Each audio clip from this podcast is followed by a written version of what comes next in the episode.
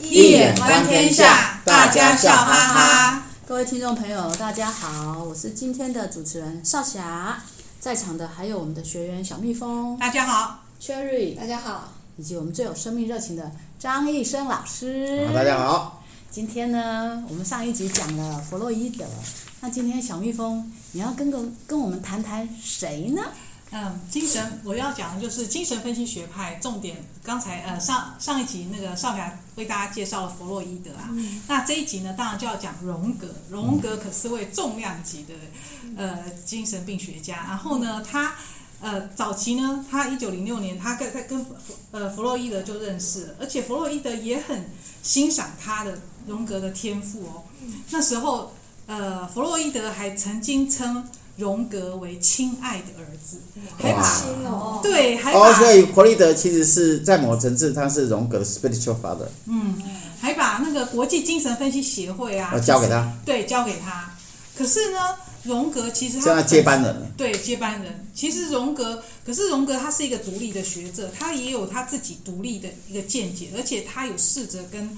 跟那个弗洛伊德沟通，因为哦，我记得他一第一次跟他见面就讲十几个小时，对，就十几个小时。哎，我这辈子如果能够找到一个人跟我马上谈十几个小时，那我三个小时，觉得对对对啊，对啊，对啊，对啊，这个是太，对啊，所以是真的也很谈得来啦。我觉得一开始棋逢敌手，对，一开始也，可是后来发展的过程当中，我觉得荣格自己在发展理论的过程当中啊，他。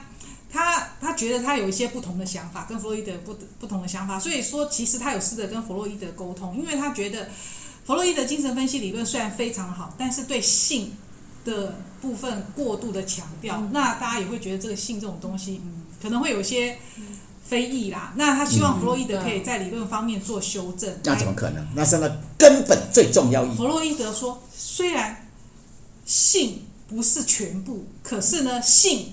是最重要的，对，最根本，最根本。的，嗯，对，所以要谈性说性。那可是呢，哎，荣格儒家不是也都有讲十这个性跟那个食色性，食色性也啊，食色性也，人之大欲，存天告子，弗洛伊德的性不太一样啦，嘿嘿，不太一样的定义啦。然后可是他后来觉得还是没办法跟弗洛伊德有达成共识嘛，所以他后来就辞去。那个国际精神分析协会的主席，嗯，那弗洛伊德当然很也很难过啊。那可是荣格，荣格后来呢？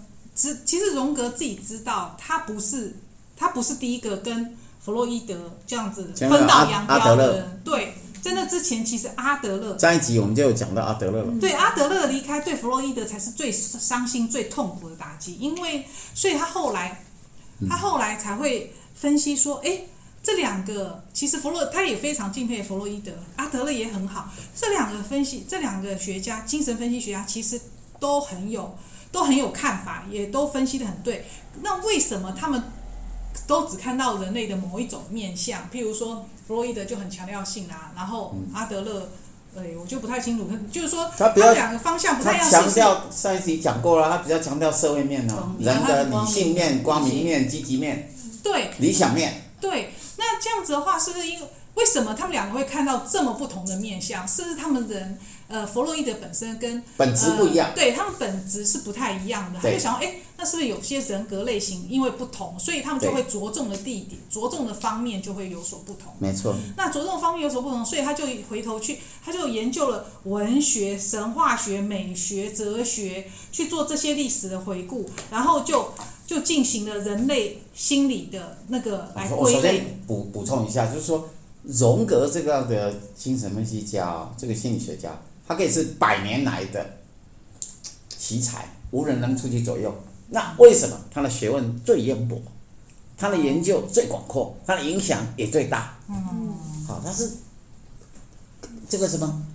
是啊，从古贯今，他精通各国文明啊，他包括。中国文化，他们为什么能开得这么好？他受中国文化、华人文化影响最深，《易经》还有这个道家的丹道，吕洞宾的丹道思想，太乙金华宗旨，所以不得了。他是精通《易经》的，他写了《易经》的书啊，所以他之所以能够开出这么大，其实受《易经》影响是最大的。对，因为老师这样讲，我以前也讲过了，他每一个理论几乎都从《易经》出来。对啊，你好好研究都可以追得到。嗯。现在目前市面上也蛮多什么荣格心理学派的一些故事，嗯神话故事的分析啦，嗯那些也很多，真的对开展很多。然后所以那他那荣格他现在他做这个人格类型的然后，哦，你讲到这，我还要再补充，你如果要研究童话、研究民间故事，你要研究电影类型，你要研究电影人物，你要研究文学人物，如果你没有了荣格，你几乎等于断手断脚。对对，知道，因为像像我有看老师叫我要多研读神话嘛，有一些对像神神话或者是是星际大战啊派的那种电影啊，弗洛伊德是精神分析派组织，可是他是神话学派祖师，对他开展了很多，像现在很多戏剧的角色什么，还有宗教学研究也必须用荣格，否则你离开荣格，几乎你也没办法谈对。他真的开展了很大。所以你看他的脑筋，其实所有研究精神分析人最难攻克就是荣格。为什么？荣格本质是非常文学的，如果你又不精通文学，你也很难理解他的世界。所以他真的跨很多学派，是的，跨很多科学科啦，没错。所以才会这么复杂。哎，不过这么说，我记得我演讲的时候也讲过弗洛伊德，弗洛伊德也是最爱的文学家，竟然是莎士比亚，莎士比亚，再来就是歌德，所以他也是非常文学的。想想看，他们那么的文学，也是为什么？其实研究文学的人，其实不读弗洛伊德跟荣格，你几乎就没有办法做深入的探索，哦因为他的本质都是诗人的。嗯，不只是一个哲学家，又是一个诗人，所以又是一个精神分析大师。来，继续吧。哦，对，这样你了解了文学家其实也要读一下心理学的书，心理学有些概念，这样子对于文学你才有办法真的能够深入的讨论。对，可能又有不同的面向。没错。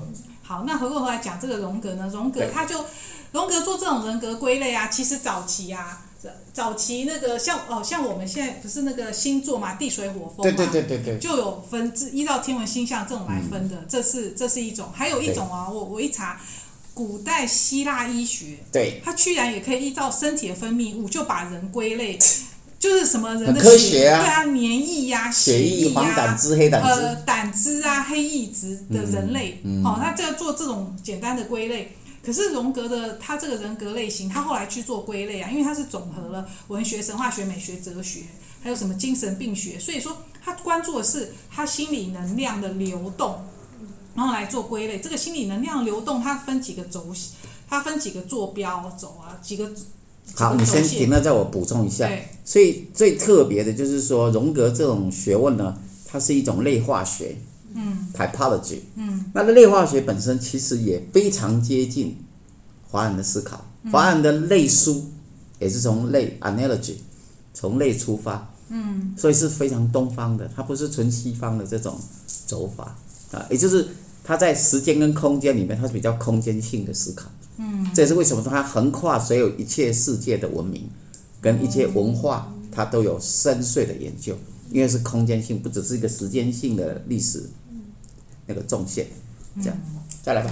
这样听起来荣格还蛮兼具中西的，不过这个等一下会再跟老师请教一下。不过现在我就先谈一下荣格他这个人格类型啊，因为荣格这个人格类型影响后来很大啦。那所以我先简介一下荣格的那个人格类型。他第一个，他有分外倾或内倾。对，外倾就是我们人啊，总是有些人是比较外向，他可是他所谓的外向是说他很重视外在的世界，对，重视外在的人，嗯，或者对他的看法。没错。那内内倾的人就是朝向自己的内在世界，比较注意自己的主体的在意在意的地方。没错。然后呢，再来另外，他有把人啊分成四种功能。嗯这四种功能里面啊，理性的功能是一组，非理性的功能是一组。嗯那理性的功能就有分思维型 （thinking），然后还有情感型 （feeling）。嗯那思维具具思维型的人啊，就是说，哎，思考这是什么的能力，他比较具逻辑性。嗯情感其实也是具逻辑，他会具，他有是理性思考，可是他主要是判断说，哎，这个事情对我有多重要或不重要，他做这种情感的感觉分析，情感的分析。然后另外非理性的话呢，非理性的话呢，就是有分感官型 （sensation） 跟直觉型 （intuition）。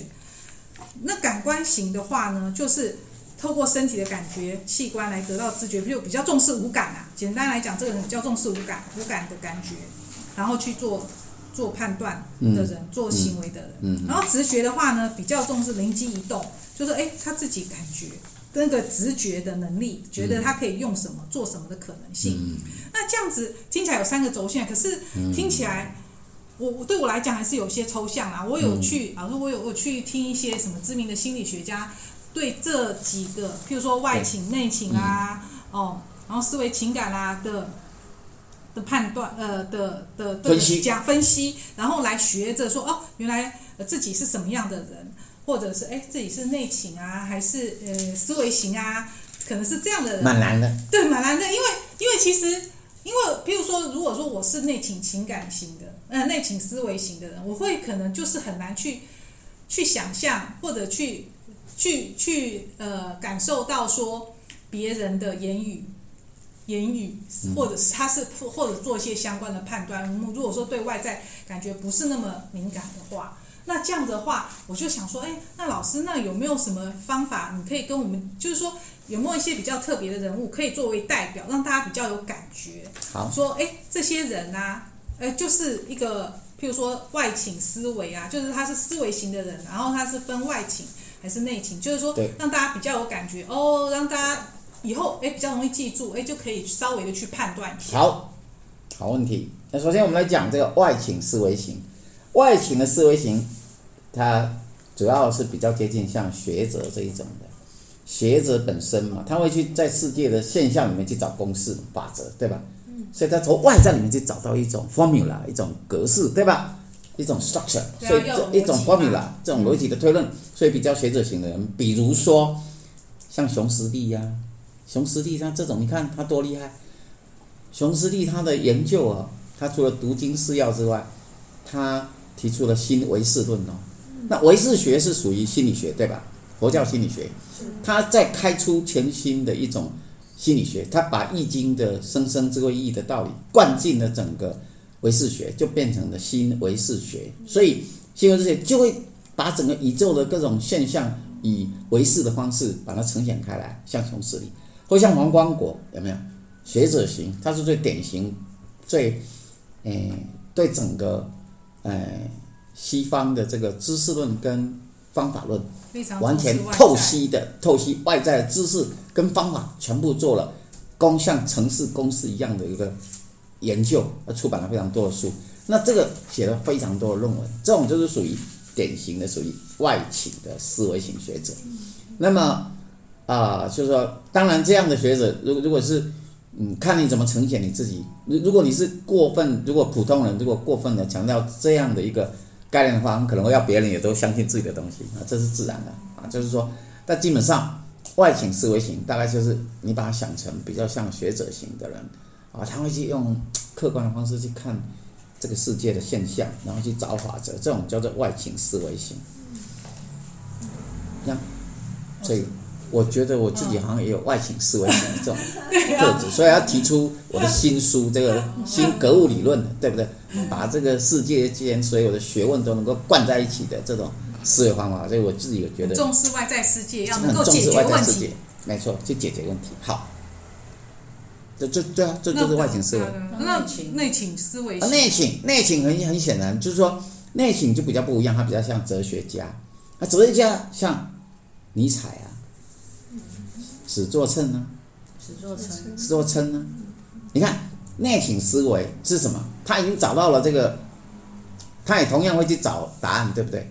对。可是他这个答案是自己的反思，他自己比较属于像内在世界的反思，然后创造一般人没有的思想。啊，所以尼采思想听说要超越他的时代三百年，这样，就是他超越一般人的想法，是不是这样？对，老师，我觉得你也很会创造啊。哎，对，所以 对内外都有。对，那到底是我又是外请又是内请？对啦，因为我这叫做内外请，我还没讲完，还让我讲完了。因为其实那个人人格类型啊，这等一下我会再请教老师。因为那个人格类型只是做出就分主要功能跟弱势啊，或者其他是辅助功能。其实我们每个人都有具备主要跟辅助，对，就是都有具备一些啦。好，好，那你看我继续讲这个内倾思维型，其实内倾思维型的人。他会有些时候，他会有一点跟外界格格不入。比方说尼采，他提出上帝制止反基督，那你看基督教的世界对他一定封杀嘛，对吧？因为很容易打打坏了某种程度误解的时候，会会以为是，比方说他又提出呃，会以为是他在反宗教，其实他没有反宗教，他只是要希望能够保持真正的宗教精神。你原来的宗教精神，而不是被调入信仰以后的一种，啊、一种一种嗯，让整个信徒完全的追随的，把它变成是没有主体思考的这样的，他提出这个问题，或者他会提出道德的东西，超道德的思想，那一般人一定会觉得哇，你是不是要反道德啊？你是不道德啊，是吧？啊，所以这就是他很容易会会会会引起的。另外一个就是他可能会变成呃离开了社会的东西，你可能会有点反社会。比如说像像这个索罗《湖滨散记》的作者索罗，索罗他那个。《湖滨散记》，也就是他认为，其实人不要活在文明的这一种绑束底下，那何不找到一个自己的小世界，然后去体验整个神性啊？万物都具有神性的一种自我探索。其实我们呃，台湾的哲学家也有一位啊，叫做孟东篱，叫做孟祥生啊。对，翻译很多。在翻译很多，其实他也翻译很多著作哈。那么。呃，也是非常好的学者。那么他后来写《东篱滨海札记》，他也是到东部海边，然后也是学着梭罗离开了文明世界，然后不穿衣服，只穿内裤啊，然后就跟大自然里，好像回到亚当那个天堂的世界。对对对对对对对，这一种，但是我人其实可以过很简单的生活呀，不要被文明的东西绑束。那这种都比较属于内倾思维型的一种一种。老师这样听起来好像内倾思维型。在社会生存比较不容易，难道他都没有任何？他没有不容易，他们都是教授。你错了，他们都是大学者。社会很不容易和谐，这样不是？他也不见得不和谐，他只是在创造自己的某一种不同的生活模式，来教育大众说：人干嘛必须被文明绑束？比那个外勤的有什么特别的优点吗？哦，这样就是优点啊！你可以自己自由啊。那你学者你要考虑你其他的东西啊。就不会在意他人的眼光。没有对啊，他完全不在乎啊。他自己有自己的世界，是这样子，自给自足。好，还有吗？不就这样吗？这就是外倾思维跟内倾思维的差异啊。是，那情感呢？啊，情感，外倾情感跟内倾情感这两个不太一样。那所谓外倾情感者，就是制造风潮的人呐、啊。什么叫制造风潮人？名牌包啦，带风潮、带风向啦，带风潮啊，炒热气氛，有没有？嗯，然后让大家追随他的潮流这一种的，这像像一些，那当然是啊，贾伯斯啊，那为什么贾伯斯是名牌啦、手机啦，还有什么元宇宙啦、服饰啊，知道吗？这些都是什么？就是带动 fashion 这种人。那这种人呢，炒热整个气氛的，在团体当中，就是外倾情感型，像胡瓜啦，talk show 的主持人呐，吴宗宪呐。小 S 啦，有没有？而是伯恩夜夜秀，是不是伯恩夜夜秀？伯恩夜夜秀，对，对伯恩呢，那都是炒热气氛，对吧？对。啊，他一讲的哇，这炒热气氛型的，这种就是外倾情感型啊，是在制造潮流的人，带风向的人。啊，虽然这些东西不见得有高深学问嘛，但他很有兴趣啊，所以追的人就很多啊。对啊。还有那些那个叫做。YouTuber 啊，YouTuber, 是不是这样？YouTuber 很多哦啊，有的人还捐钱捐一堆，几百万都有。那个是什么？带动一种兴趣风潮，这叫做外倾情感。啊，另外一种内倾情感，内倾情感就不一样了。他的感情事实上是属于内在的，所以他也不在意别人眼光，也不在意利害得失，只有完成自我心灵上的追求。那我觉得周星驰一定是这种。诶，那个在某个层次是吧？可是最重要是修行者，修行者才是。像我举最典型的例子是像那个苗栗铜锣那边有一个叫大兴善寺，大兴善寺里呢，他原来是一个住持，是一个无名女尼。无名女尼就是他不让人家知道他的名字，他是一个 nobody，你不知道他的名字。可是呢，他修行非常特别，十年闭关，莫语戒十年。不讲话，哇！然后他要干嘛呢？他把他的功德全部灌入大杯水，然后大杯水你只要去对功德灌进大杯水中，嗯，那那个大杯水你只要去求都会满愿，因为他是活菩萨的那种能力，他有神通，他有神通，是的，他有神通什么呢？人家要想要帮他宣达出去，就帮他拍照，他脑筋这样，他眼睛一闪，然后那个全部曝光没有了。底哦就没办法拍。底片全部曝光。啊，没办法拍，对他真的已经有现神通哎。对，但是呢，你要以为说那这样他可能就要很多人去捐钱部，他不收钱的，他不收香油钱，嗯，他是完全是，诶，一日一日不做，一日不食，他的弟子全部都要耕种，都要下去哦自己自给自足。那他只接受什么呢？比如说，呃，米啊、油啊，就是那种基本他们的生活而已，其他他不要钱，而且他的那个寺庙啊，就是诶数十年如一日，他就是，诶那个十面花两层，他不要大都不要，他就是这样一个修行者。那这种很特别，内啊内情，他修到怎样？他已经变成肉身菩萨了，肉身菩萨。现在看大北水还在，很多人每到这个假日的时候，朝山跪拜的整条路都是。你到假日的时候，所以，哎，这不是在做广告，因为这是做节目，就是在讲这个内情情感型，因为这种是已经是完全超乎世间的功力之外的一种修行者，非常具有宗教的这种神圣地的这样的一个一一个高修行者，这样子，那个就是内情情感型。那还有其他的那个这样够了，因为我们有还有太多在讲了，嘿，这比较具有代表性。你再讲多了会变宗教宣传不好。对啊。那接下来，嗯，对，接下来是那个非理性的，有感官型。对外情感官跟内情感官，外情感官基本上是比较像会懂得品味人生啊，会懂得美食的这一种的，像那个洪七公啊 这种就是很很爱吃吃美食啊，林语堂啊，你看他说如果这个林语堂嗯，生活要懂得生活的艺术，品味人生，知道吗？要你的感官？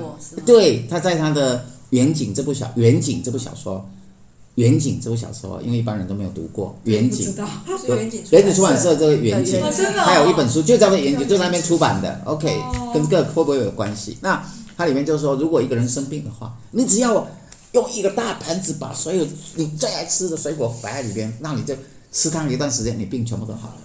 然后你要打赤脚，你要打赤脚，然后听最好的音乐，就在最美丽的阳光底下吃最爱吃的他。真的很会享受他的感官。哎，对，所以然后病全部会好哦，这是非常自然派的这种疗愈法。好，所以这一种就是纯粹按照自己感觉跟外在世界来接触这一种，所以来来过日子，这种这种是典型的。还有包括像什么韩良露啊，也是啊，哦他也是美食家美食家，还有王轩一啊，那他们都是有名的美食家，这种都是属于比较外情感官型这样子。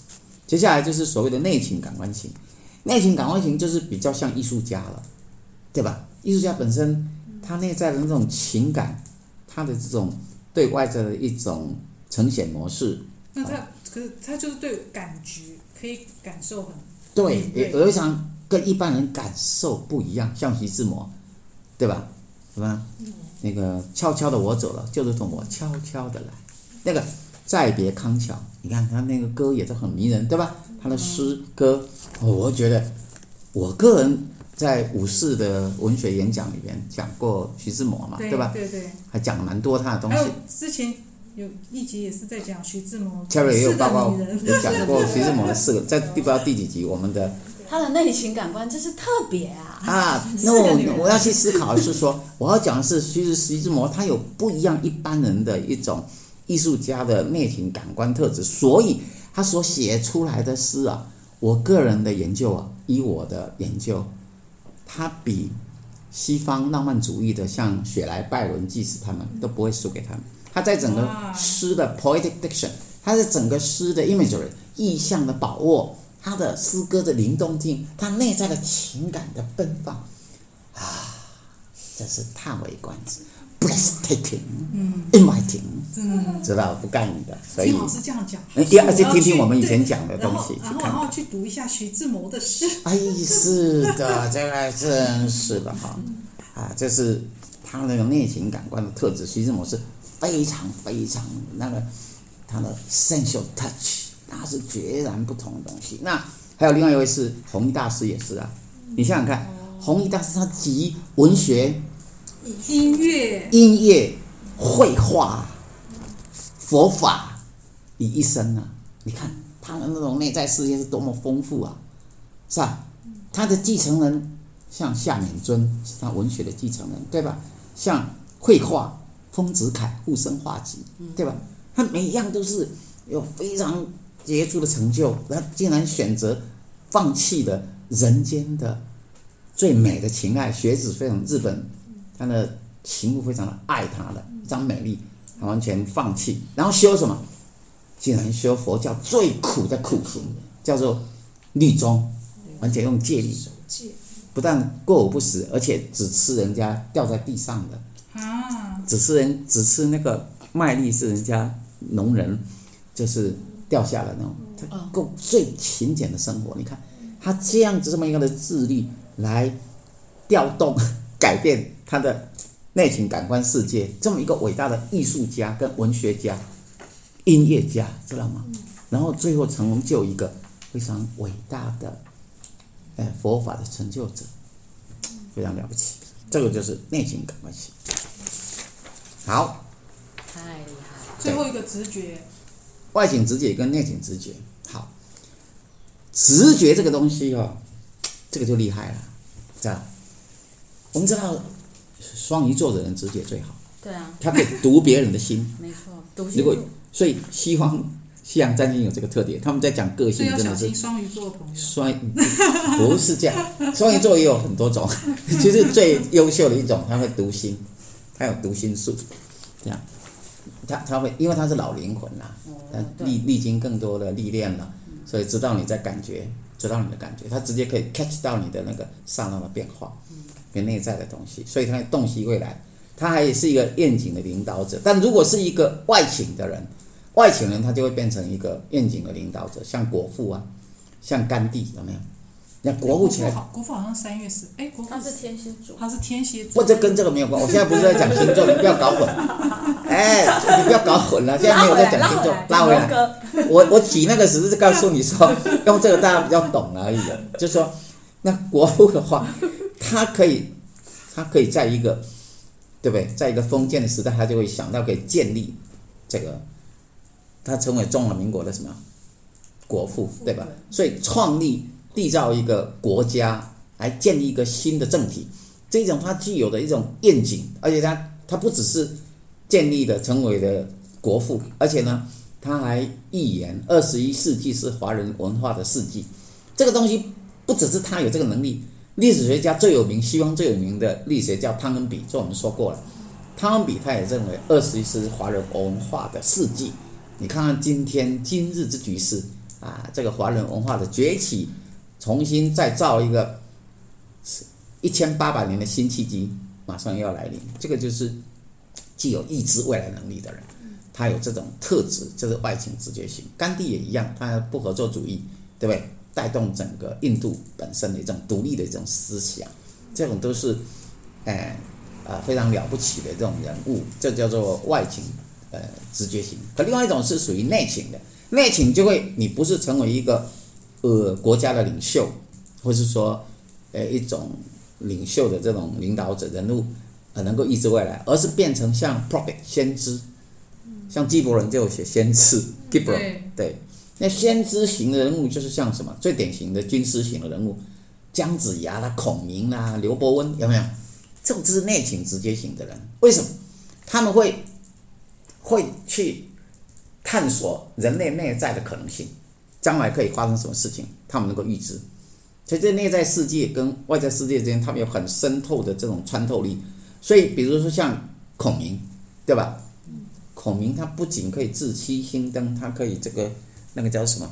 哎，借东风，对不对？火烧连环船，他是可以，他的直觉非常的精准的，他可以知道，他也知道，他出来帮助。这个刘备将会是什么？只能够三分天下，而且急功近缀，死而后已。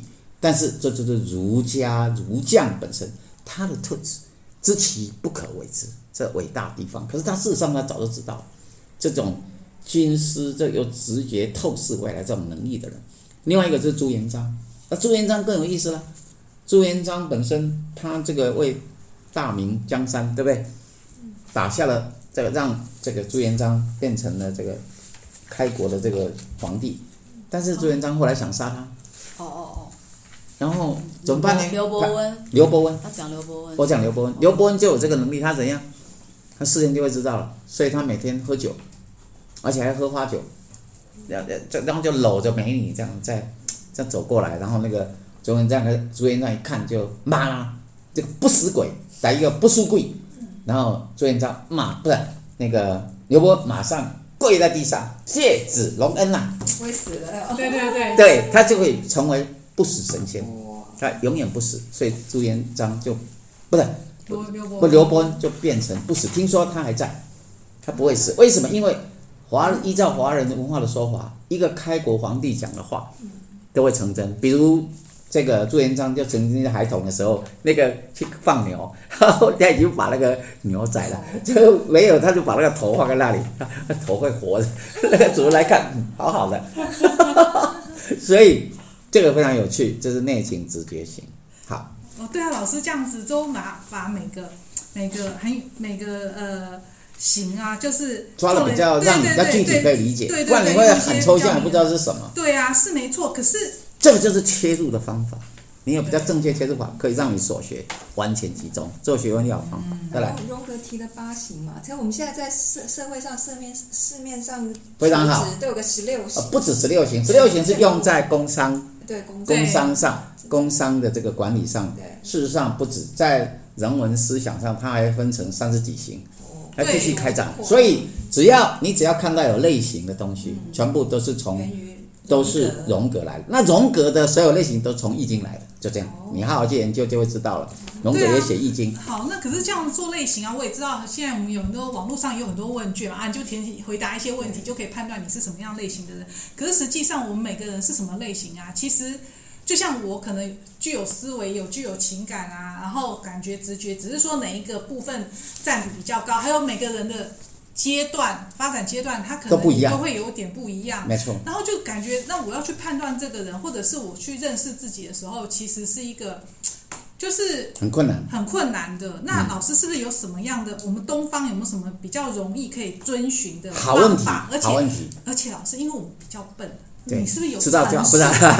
可以跟我们讲一下啊？太客气了，不笨。判断。事实上，其实希望有希望的强势了。我们可以学习他在啊个性上的描述上的一些优点啊，包括希望占星也是有它的优点。啊，当然华人文化有点。可是比较不客气的说，华人文化有点都被啊异化了，被整个西方文化给打散之后，都觉得自己华人文化是更差的一种。其实有些时候可能是反者道之动的啊，刚好是相反的。怎么说呢？西方的文明啊，它很重视概念的东西，但华人文明不是，都是实学，就是实实在在的 reality。我们不会去讲那种模棱两可，好像很高深的那个样子。它实际上都非常的具体，这是两者之间最大的差别啊！我可不可以插话？因为你刚才讲这种概念，你不服气啊？对，因为西方它很重视科学，它以不断的去切割分析，分析到最小。那不一样，那是科技是科技，他们是二分了，哦、他们人文科技合不起来了，哦、他们是二分法。可是华人不会，华人不会分，都是一起的东西，一体成型。既是一个科学家，又是一个文学家；既是一个占星家，又是一个数学家，每样都合在一起的。比如像康熙皇帝，他精通西学，精通中学，他会中医，也会西医，每样都精通。西方的微积分、代数，然后华人的这种数学，他全部精通。这个就是华人文化特质，它是合一的东西。西方是二分的东西。好，先回答你到这，我来回答你的问题。华人是怎么看这个东西呢？啊、呃，如果从这个，呃，荣格心理学来讲，呃，就是说，如果从他从外向内向思维型，什么情感型，什么感官型，什么直接型，你弄完了以后，你还是有点迷迷糊糊，然后呢，你很容易会觉得，哇靠，那我好像每个都有。对，知道又怎么样？我该怎么如何去应对？不不，当然它有它的价值啊，至少它把八卦又转成了它的八种思维，然后把阴阳又分成四象，这完全是符合易经的两仪四象八卦结构，只是。你要再把它套回去，可不太容易了啊！因为它已经走了一些某种另外一种诠释，可见他是一个非常融通的一个中西文化融通的一个大师啊，这样是了不起的。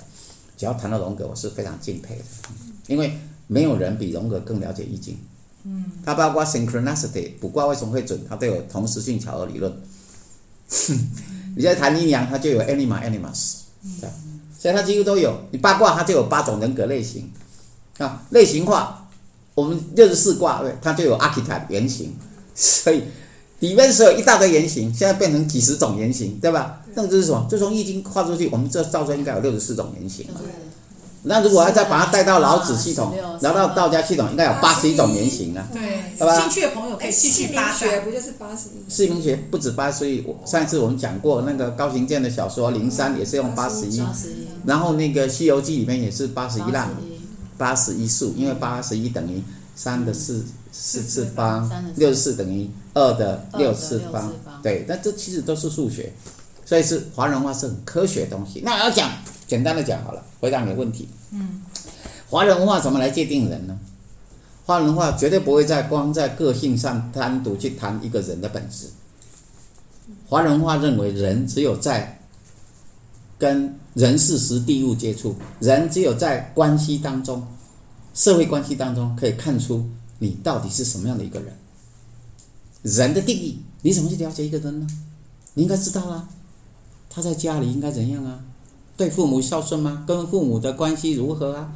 跟配偶的关系如何？跟兄弟姐妹关系如何啊？跟部属的关系如何啊？跟长官的关系如何啊？跟朋友的关系如何啊？这样才能够界定一个人是什么样的一个人。那这样的东西呢，就跟就说纯粹从心理学说你是什么样的人，然后就要开始界定来帮他安排工作，安排什么，这个是完全不一样的东西。我们是非常非常具体的东西来谈一个人到底他重不重财，理财态度怎样。在内在里边，他是自信的，或是间接自信呢？他是乐观的，或是悲观的？他这个外在特质是怎么样啊？他是一个对外的表现是谦卑的、自大的、包容的哪一种类型啊？事实上，我们是从那夫妻关系上到底是花心的啊，或是他是一个呃始终如一的啊，然后是两个人之间的搭配如何啊？这样，那所以我们会从一个社会的关系面。来呈现，或是来彰显一个人的本质，而不会纯粹去谈说单一的生命它是什么。